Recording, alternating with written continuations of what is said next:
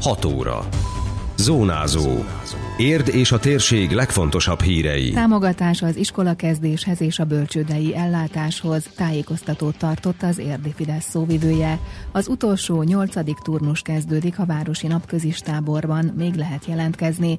Ismét öt kontinens 20 országából érkeznek vendégek a 26. Summerfestre. Köszöntöm Önöket, Szabó Beáta vagyok. Ez a Zónázó, az Érdefem 101,3 hírmagazinja a térség legfrissebb híreivel. Idén is korábban érkeznek a szeptemberi családtámogatások. Az érintettek már augusztus végén megkapják ezeket a juttatásokat, hogy könnyebb legyen számukra a tanévkezdés, közölte sajtótájékoztatóján Simó Károly az érdi Fidesz szóvivője. Ez egy előrehozott utalás, ami azt is jelenti egyben, ugye, hogy szeptemberben ez majd nem fog még egyszer megérkezni, hanem előre van hozva tulajdonképpen. Ez régében a családi pótlékot jelenti a gyermekmegadási ellátást és a gyermeknevelési támogatást, hogy könnyebb legyen mindenki számára az iskola kezdés. Ez az intézkedés az előrehozott utalás, az 1,2 millió családot érint. A tankönyvek kiszállítása is elkezdődött az iskolákba, fűzte hozzá a szóvivő hangsúlyozva, hogy a legtöbb diák ingyen kapja a tankönyvet, illetve jövőre már valamennyi középiskolás évfolyamra is kiterjed ez a támogatás. 2010-hez képest több mint a dupláját, 14 milliárd forintot fordít a kormány az ingyenes tankönyvek biztosítására, mondta Simó Károly. A most indult tanévben is kb. 1 millió gyerek kap ingyen tankönyvet, az elsőtől a 9. évfolyamig minden diák, és évfolyamtól függően pedig valamennyi rászoruló tartós beteg, sajátos nevelésű tanulók, illetve azok, akik három vagy több gyereket nevelő családban élnek, ők is ingyen kaphatják a 9. évfolyam fölött. Ezzel minden egyes évkezdésnél átlagosan 10-15 ezer forint terhet vesz le a magyar kormány gyermekenként a szülők válláról, és már megszületett a döntés, hogy a 2021-es tanévtől minden általános és középiskolás diák ingyenesen fog hozatni a tankönyveket.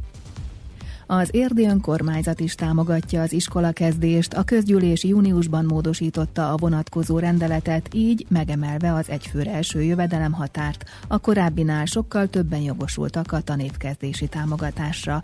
Emlékeztetett Simó Károly kiemelve, hogy a támogatást kérelmezni kell. Ez ugye 10 ezer forintot jelent gyerekenként, és érdemes minél előbb benyújtani az igényt, ha a családban az egyfőre első jövedelem nem haladja meg a nyugdíj határérték négyszeresét, akkor ezt lehet igényelni. Már kérhető a bölcsődei támogatás. A havi 40 ezer forintos juttatást a Magyar Államkincstártól az ügyfélkapon keresztül lehet igényelni.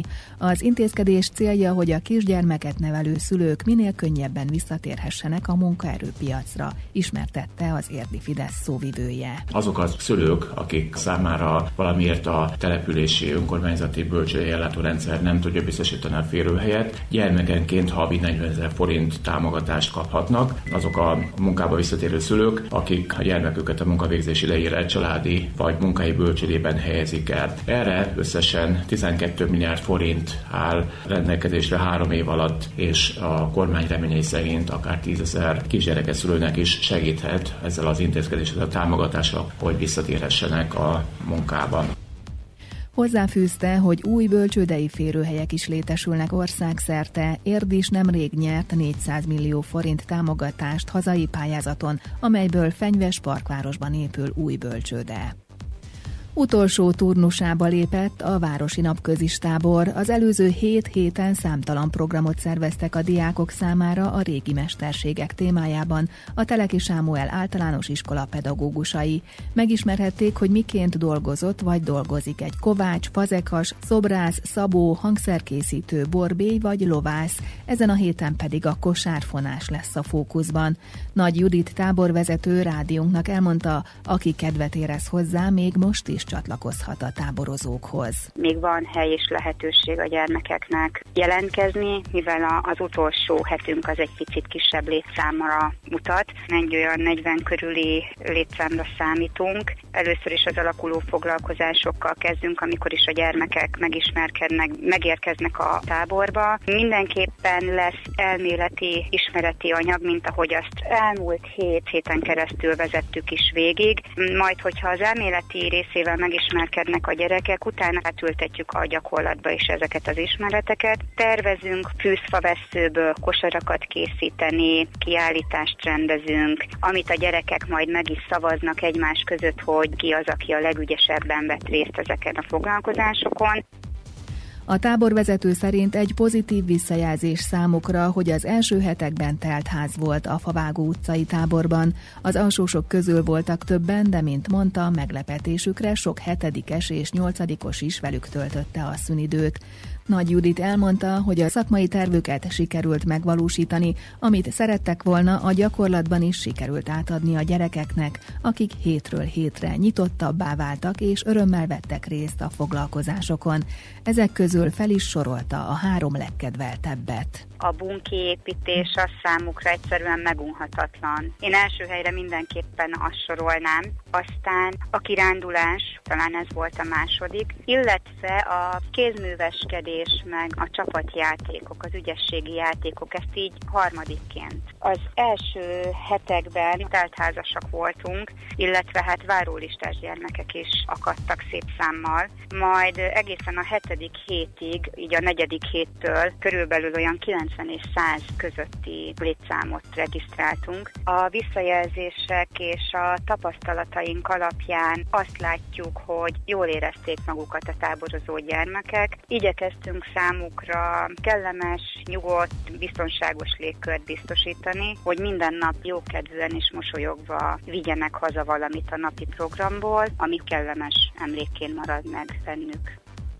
A városi táborban barátságok is szövődtek, vannak visszajárók, akik más-más iskolából jöttek, de a korábbi években barátok lettek, és nyaranta újra szervezik a csapatokat, mondta a táborvezető.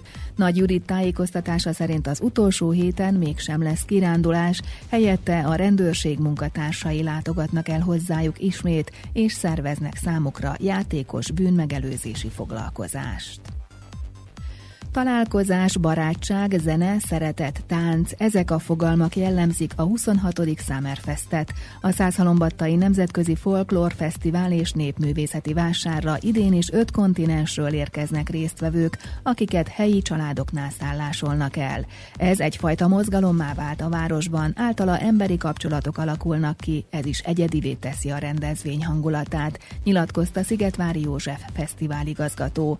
Az egyik legfontosabb üzenete pedig mások elfogadása hangsúlyozta. Minden évben 20 országból érkeznek a külföldiek 5 kontinensről, ez gyakorlatilag az időtartammal a 12 nappal együtt Európa legnagyobb nemzetközi folklór fesztiváljává teszi a Summerfestet. Ilyen létszámban és ilyen szórásban, hogy akár Francia, Polinéziától kezdve az Andok havas hegycsúcsáig mindenki megérkezik, beleértve Bóriátiát, Kazasztán, Közép-Ázsiát és távol-kelettől kezdve. Tehát 20 országból érkezik körülbelül egy ezer résztvevő a fesztiválra. Ezt azért tartjuk nagyon fontosnak, mert a mostani világban az elfogadás, meg az egymás iránti tisztelet, meg egyáltalán a mássággal való foglalkozás, itt nemzeti és etnikai különbözőségre gondolok, szóval szerintem 2019-ben szüksége van arra a világnak és közvetlen környezetnek, hogy az emberek megértsék, hogy gyakorlatilag bizonyos szempontból egymásra vannak utalva, és érdeklődni kell egymás iránt.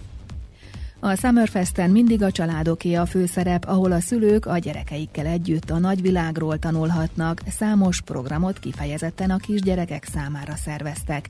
Például olyan játszóházakat, ahová a külföldiek saját játékaikat hozzák el, így kazah vagy bolíviai játékot is megismerhetnek a helyiek, sorolta a fesztivál igazgató. Szigetvári József a programok közül kiemelte az Aranyszív gálát, az esténkénti táncpanorámát és a kiállításokat. A Summerfest díszvendége idén a busójárás, illetve Kárpátalja. Kárpátalja második évben díszvendégünk, hiszen a, a fesztivál azon kívül, hogy öt kontinenssel barátkozik, szükségszerű, hogy önmagunkkal is találkozhassunk, tehát a határon túli magyarokkal is szeretnénk, hogyha megismerkednénk. A kárpátaljaiakat nem véletlenül választottuk, azért a irodásban lehet látni, hogy az ukrán belpolitikai helyzet következtében akár a nyelvtörvény, akár a kárpátaljai magyarok helyzete és sorsa az még mindig ott tart, mint 30 évvel ezelőtt Romániában. És ezt nem lehet megkerülni, nem is szeretnénk megkerülni, a magunk eszközeivel, tánccal, zenével szeretnénk felhívni az itthon élők, vagy a közvetlenül velünk élők figyelmét, és ez nagyon fontos, hogy foglalkozunk velük. A Summerfest hívogató zenés táncos felvonulása szerdán 17 órakor kezdődik 700 táncos közreműködésével a Damjani úton, amelyel megkezdődik a Százhalombattai Fesztivál.